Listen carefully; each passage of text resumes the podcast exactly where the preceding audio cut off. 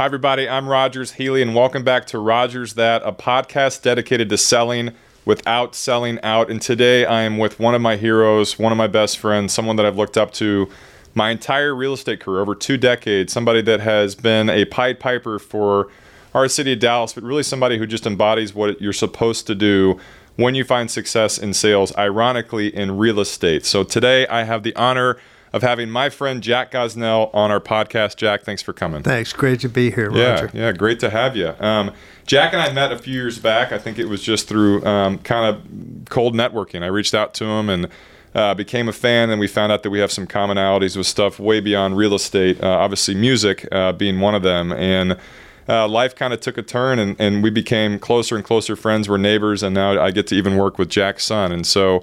Um, today, we're going to talk to Jack about kind of his road to success, what he's done, how he has remained a leader, remained relevant, but also he's al- always just remained himself. So, um, Jack, the floor is yours. Tell us a little bit about yourself, and we'll get to know you. Very kind, Rob.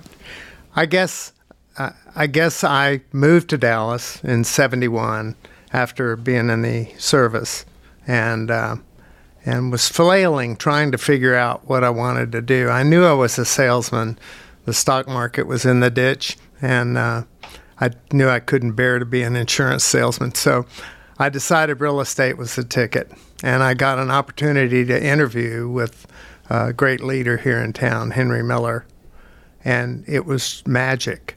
It just he sold me with his sincerity and directness, and I took a job as his assistant for seven years.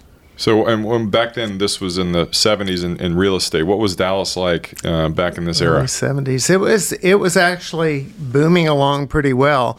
You know, when you consider we do the best at divided six lane thoroughfares and shopping centers, and so we were blowing and going north to Oklahoma, and very little was happening in what was is now uptown mm. which wasn't uptown then. So for a city like Dallas, I always tell people that Dallas doesn't really have an identity, uh, not necessarily in a bad way, but if you're out of, if you're out of the country and you see someone that has an accent like they're from New York, you're like, okay, that's a New Yorker, or maybe somebody from Chicago or even LA, but Dallas doesn't really have that. But what, what's been the evolution in your mind of how Dallas has changed to where we have a little bit more of a pulse and a heartbeat, and how you've been a part of that?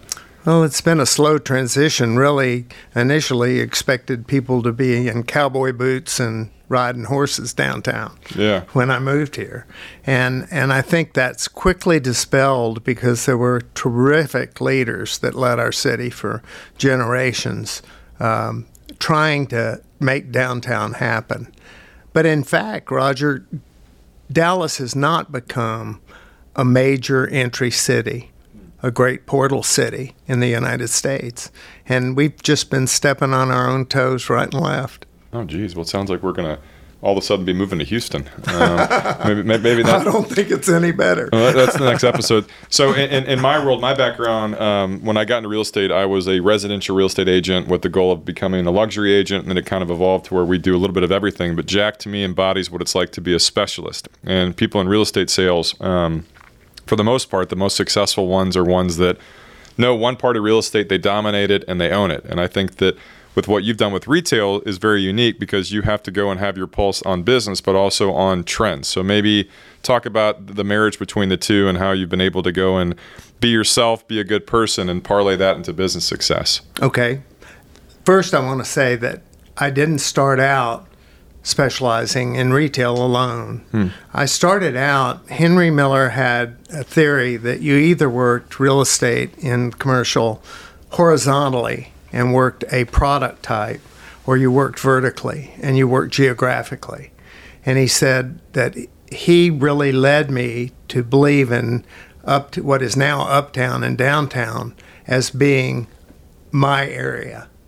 So I started selling development land. I sold a lot of the land for buildings that went up and down McKinney Avenue. I did a lot of restaurant brokerage, which mostly came about during the S&L crisis. Hmm. Um, but but I worked. His theory was you sell the land, you build a building, you lease the building, you lease the building several iterations until it's torn down, and then you start over with the land again. And if you do that in a geographical area, you become the guy.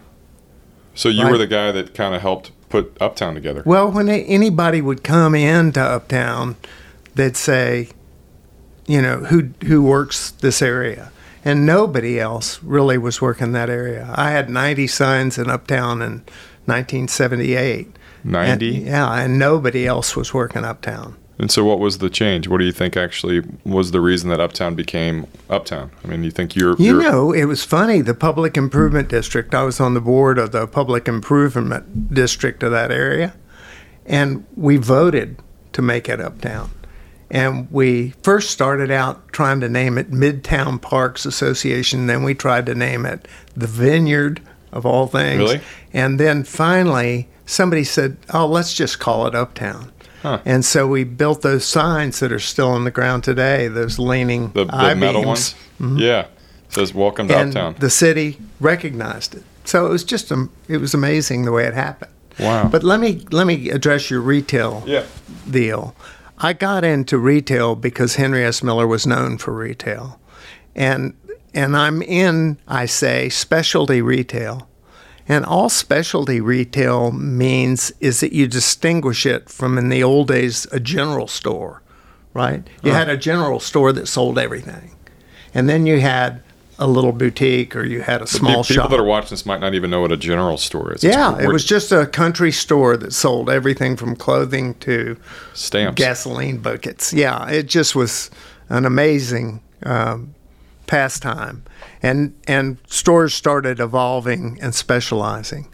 So any store that sells a product type specifically or one developer becomes a specialty store.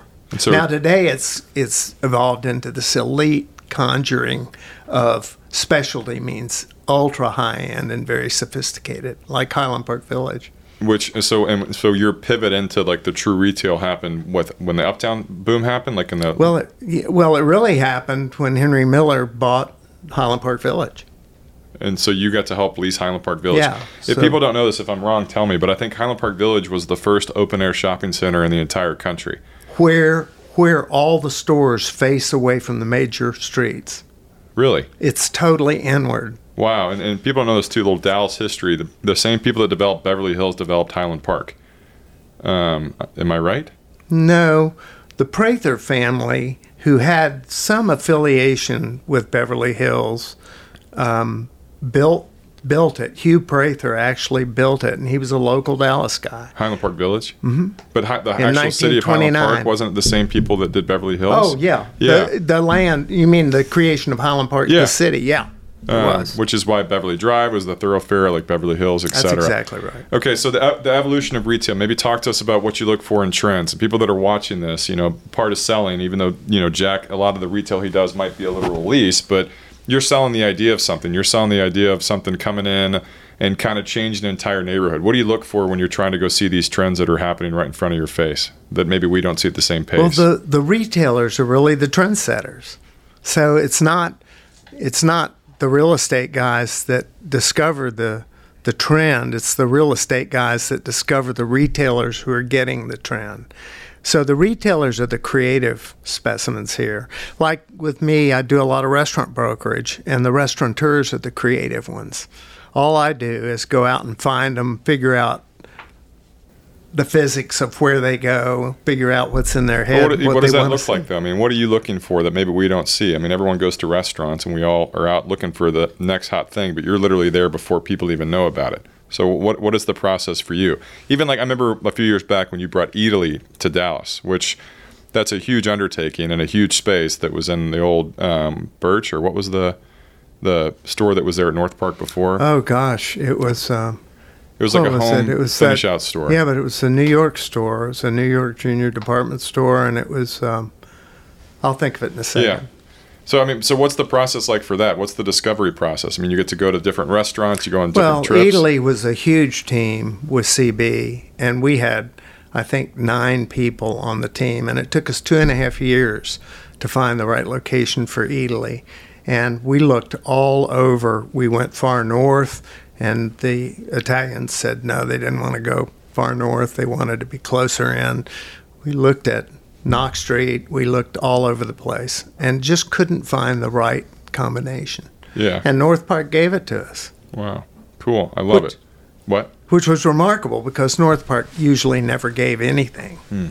I mean, they were very tough landlords. Yeah. And I remember And- it, it opened COVID during COVID, right? And it's Yeah. still done unbelievably well. Yeah, it's doing fine. Love it. Cool. Okay, so let, us talk about uh, our city of Dallas. I know this is a podcast where people are watching this all over the world. You're listening to this all over the world. But Dallas, if you're a real estate fan, is a unicorn. It's been the real estate boom town for the last four or five years. There's no end in sight, in large part because Dallas can grow all four ways. But I've always been a big fan of real estate uh, revolving around high end rent for re- residential and high end retail. And so maybe maybe talk about where you think our city is going. Where uptown you know, even 10 years ago was really the only place to go. And then all of a sudden, Deep Ellum kind of evolved. And then we have an arts district, a design district, all these different things. So, where do you see our city going maybe the next 10 years? Well, I think it's going to intensify, and I think it's going to get into a tighter loop. If you notice, um, if you look at a map today, you see Bishop Arts, which is very successful, and it's south of town, and it's just enough south of town that it's a field trip. You have to be interested to drive down there, get on the freeways, go through the loop, find parking, navigate the city, and learn it.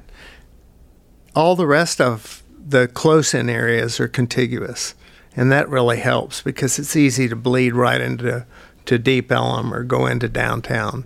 So it's it's a natural transition. Where, where do you see it going? You think Dallas is going to continue, keep going north? It's going to go south? I mean, what are your predictions? Well, it's going to go north like just rockets. I mean, but it's going to be suburbia. It's going to be divided freeways, and it's going to be a Frisco type development. Now, Frisco's developing extreme densities. Mm-hmm. The new PGA development and all of that is going to make make that area look as dense from the air as downtown. So it's it's really developing in a sensational way. Yeah. But I think downtown's got tremendous potential to grow. Downtown In- Dallas? Yeah. You know, in in uh, 2005 there were 300 people living downtown. Literally? Yeah. How many are there now? They were all in the Manor House. Right? Oh, yeah. And now there's right at 15, 16,000. Oh, geez. Edging up to 16,000. Yeah, back in 2005, it was kind of like Gotham City. You went downtown Dallas, and you're like, "What do we do here? Let's just get the heck out because there's nothing to, there's nothing going on." Uh, okay, I want to pivot the conversation. I think something that um, makes your heart happy is is mentoring, and I think that every time we've spoken about business, one of the things that you love is kind of something I love is just being a part of the next generation's success and kind of helping mold them as I hold my um, little uh, clay ball.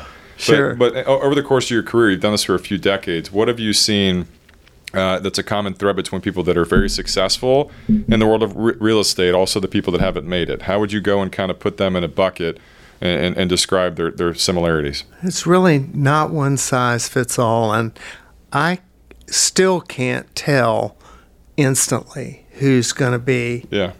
who's going to be there. You start off with each kid just the same way and try and and see where they want to go, see where their inclinations taking them, and just try and coach them along the way. And it's it's a it takes a lot of patience What do you- because you just have to keep keep energizing them, keep them feeling like they're going to do it and they're going to move forward. And sometimes it gets there, and sometimes it doesn't. what surprises you? The ones that feel right and don't develop. Yeah. I, it confounds me, and I, I don't know how to get on top of that. But it it's just something that's bound to happen. Have you ever found a common thread between them? It's the same with me. The ones that I sometimes, and maybe it's changed a little bit, but I'm in the business of finding talent. And the ones that I would have put my money on at the beginning rarely are the ones that are the superstars. Yeah. I, I found for me the common thread between everybody in the world of sales that's killing it is they had something to prove. Right? Somebody Ah, that, that good. walked in and they wanted to go and either prove to themselves or to someone else. And if that evolves and they grow, it's going to keep them kind of, you know, s- consistent with what they started out for. But they got to go and keep climbing. And the ones that kind of came in that were significantly successful prior rarely make it, if ever. Do you? I kind of divide sales personalities in my mind to adversarial or conciliatory. And- Googling both of those words. What, uh, what, Well, adversarial is head on head. I'm Oh. gonna I'm gonna knock this guy down. I'm gonna sell this building to him regardless. Right? And conciliatory is working to the best ends to get both people satisfied. To to have a positive end on the Where on the everybody deal. wins. And not everybody's like that. A lot of people just have to go head on head in a direct sales line. Now, I'm I'm the second kind. I'm I'm conciliator, and I like it when everybody's at the table. We're able to work things out and get things done, and it sometimes that doesn't work. Yeah, no, So I, I've been there. I, I've tell people I heard something a few years back from a guy named Zaf Tabani. You know who that is? yeah, He, um, and I remember him sitting me down, and uh, he's a he's a hotel and retail, and kind of we didn't really do a lot of stuff together. But I'm, I'll never forget him sitting me down, and he always called me Roger, even though it's Rogers. And he said, "Roger, do you know what a great deal is?" And I was like, "What?" He goes, "A great deal is a deal that makes you feel great." And I was like, "Dang!" I was like, "That's actually it's and pretty I, simple. And, and I, but I've used that so many times to where I think some people go to war thinking that the only way for this deal to make sense is for somebody to lose. You know, and I think that taking that other approach is very mature. What, what's the advice that you would give to somebody that is newish to real estate for them to have a long, long career of success? I just think having the right information and having the confidence to go into a meeting that you know you're ready, right? How, and I've been on the other side. All of us have have been going into meetings where we're not prepared and we don't really know what we're going to sell, and it's a miserable experience. So I tell people to over prepare to the largest degree that they can.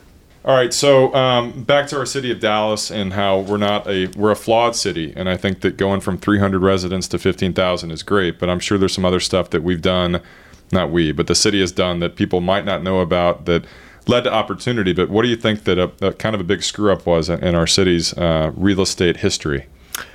Well, one big obvious one that I'm certainly not going to take any time with was um, was integration, because integration caused white flight out of the city, and affluent white residents moved farther north to Preston Hollow and Points North, and it left the city without enough population base to support the downtown retail because nobody lived downtown. It was an office center, right?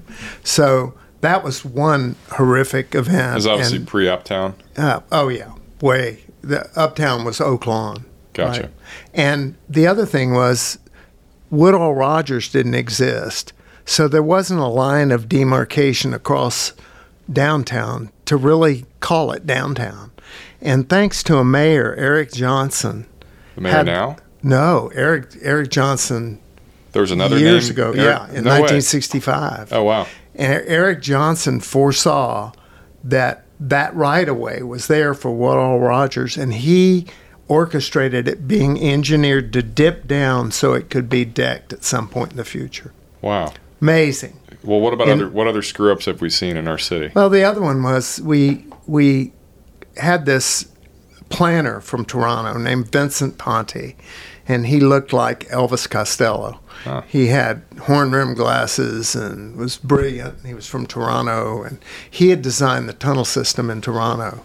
And he came down and sold it to us, and we bought it like lemmings. I mean, we were we were hooked. And he he said, "You connect all the buildings downtown with tunnel systems, and that way nobody has to go out in this dreadful heat you all have, and it'll it'll." change your city. The other thing he did was he wanted to get people in and out of town fast.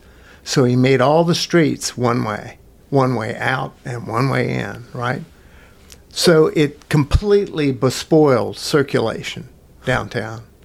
One time I did a study that if, if a shopper passed by Neiman's on Commerce and wanted to circle back to get back to the door of Neiman's on Commerce, they had to go 11 blocks because of the one way streets. Wow. So it, it was killing our city. So what happened in the in the long haul was um, Ponte sold the city on all this. They made all the developers hook their buildings together underground, and as a consequence, all the buildings that were built in the early '80s and late '70s had these huge informal lobbies at street grade.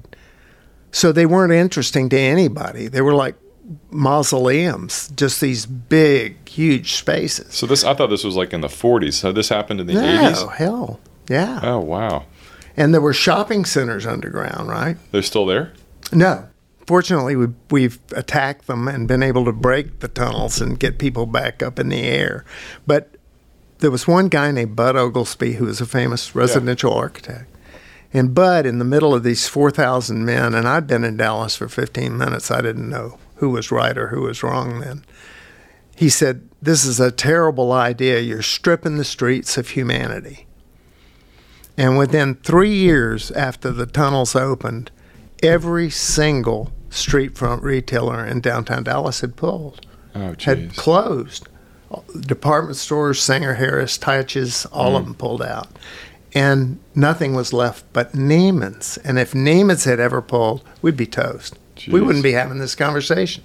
Well, let, us stay on the theme of failures and let's talk about maybe something in your life that it was a moment where you got humbled or maybe you kind of pivoted a little bit, but was there ever any kind of shiny moment that you can look back in your story career where you're like, oh God, I learned a lot from that, and this is what I learned from it? Did you ever have something like that happen? Yeah, probably the S&L crisis was the most profound thing that happened to me, and it was everything went dead, and it was really phenomenal. It was it was uncanny, and you just sit in your office waiting for the phone to ring and nothing happened because all the property got foreclosed on and taken into the RTC, which was way up here. And the government wasn't releasing any of it. So there were no transactions, nothing. So and I figured, you know, people have to eat. And so I started brokering restaurants and started out with Alberto Lombardi was my first real restaurant client, and Shannon Wynn, and a lot well, maybe, of people. people that don't know who these people are, yeah, like all local Dallas legends now in the restaurant. I mean, restaurants business. like Penne Pomodoro, like Meddlesome Moth. Shannon Wynn wasn't he Hard Rock Cafe also? Oh, he had all kinds, and they all ended with O on the first round, Tango, and all kinds of different. Oh, cool. Restaurants. A lot of those went under during the the, the crisis, though. That was a profound crisis. But if I hadn't started brokering restaurant companies, I wouldn't have survived. My so, family wouldn't have. So, what's your suggestion? I mean, there's more real estate people now than ever before. A city like Dallas, you know how many agents are actually in Dallas proper? No, don't T- depress take me. Take a guess.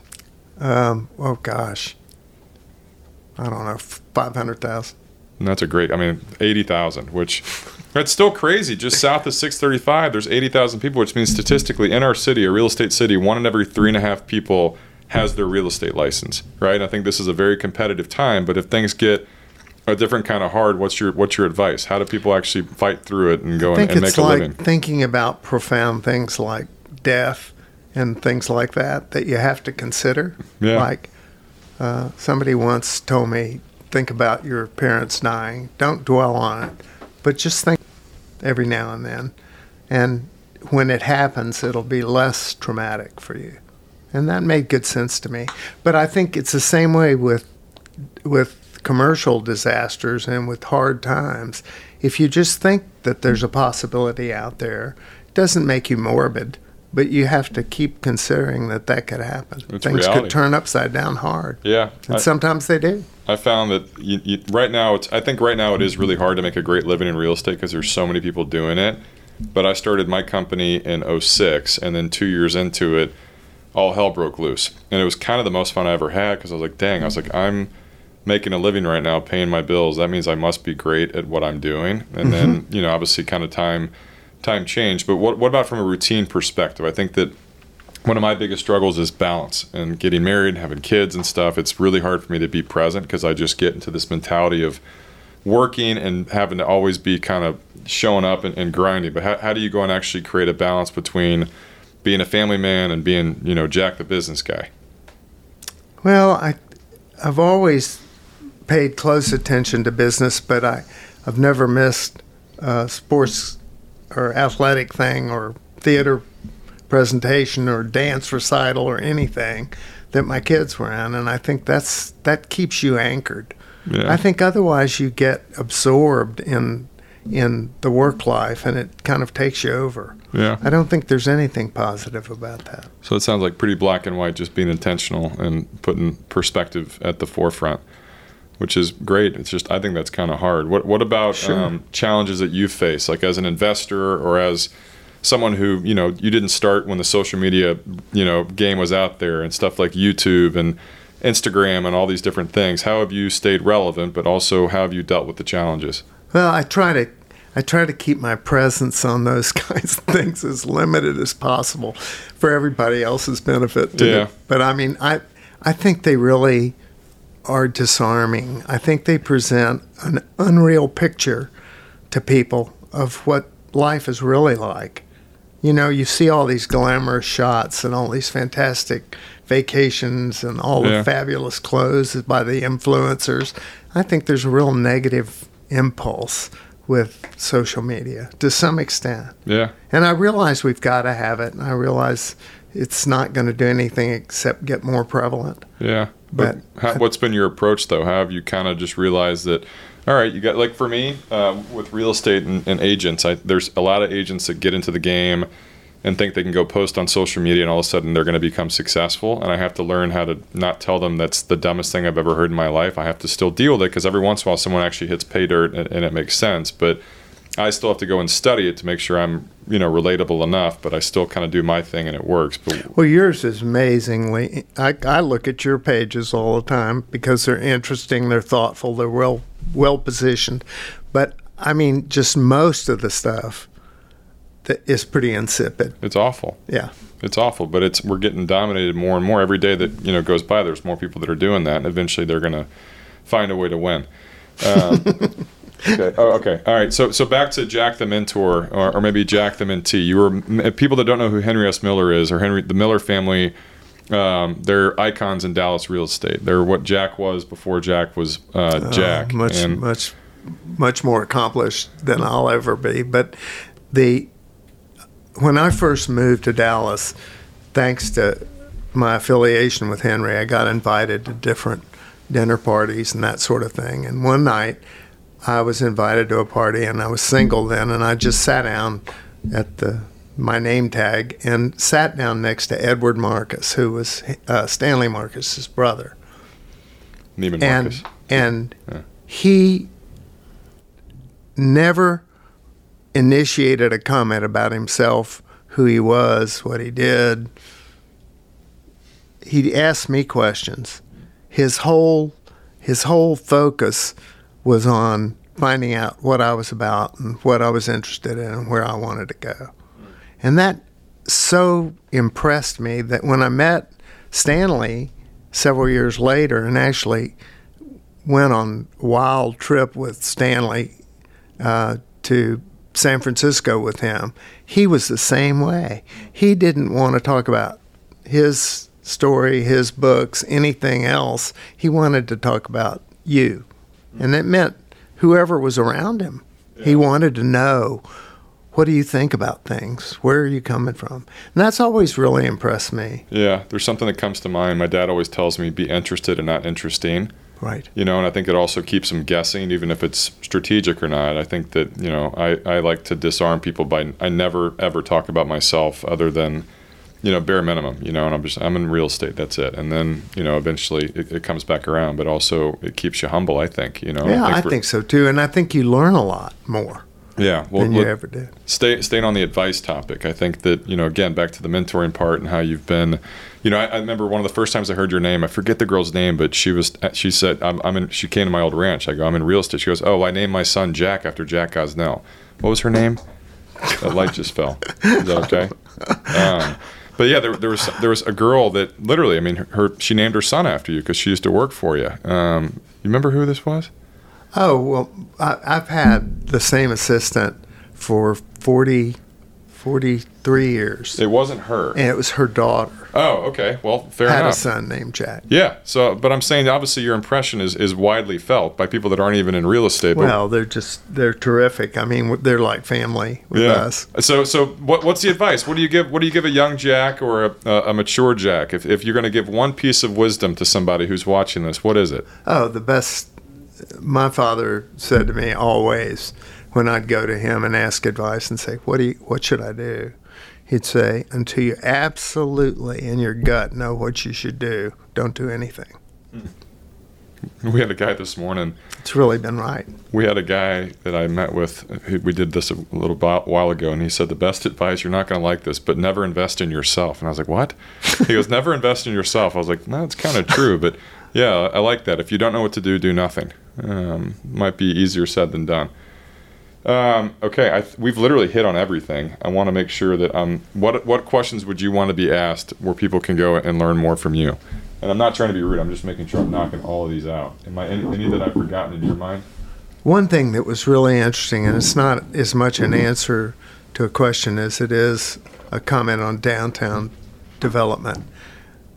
It all of the buildings, most of the buildings downtown were older buildings that were being repurposed now for new development.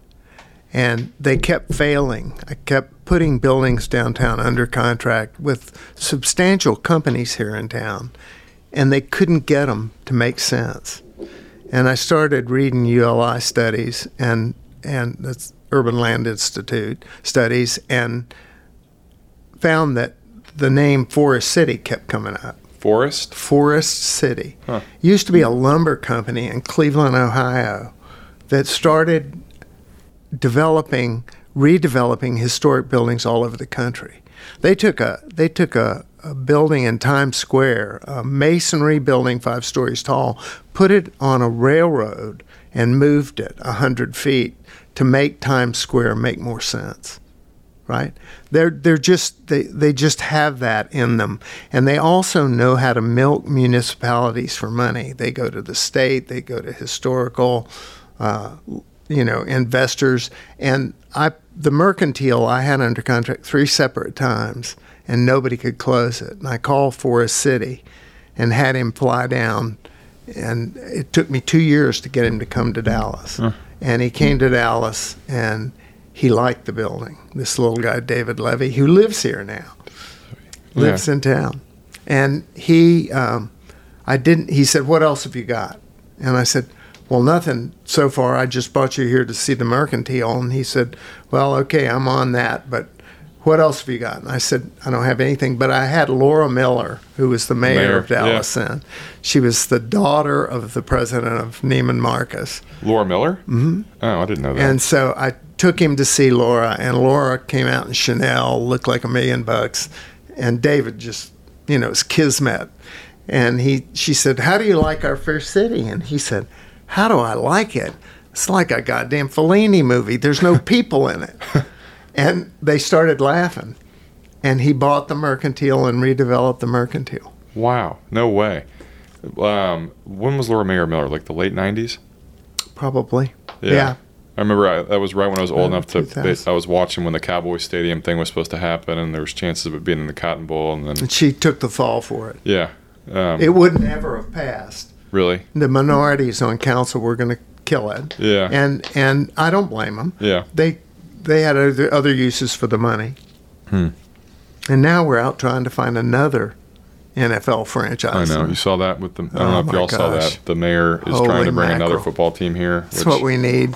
That'll never ever happen ever in Dallas. It is a Cowboys town.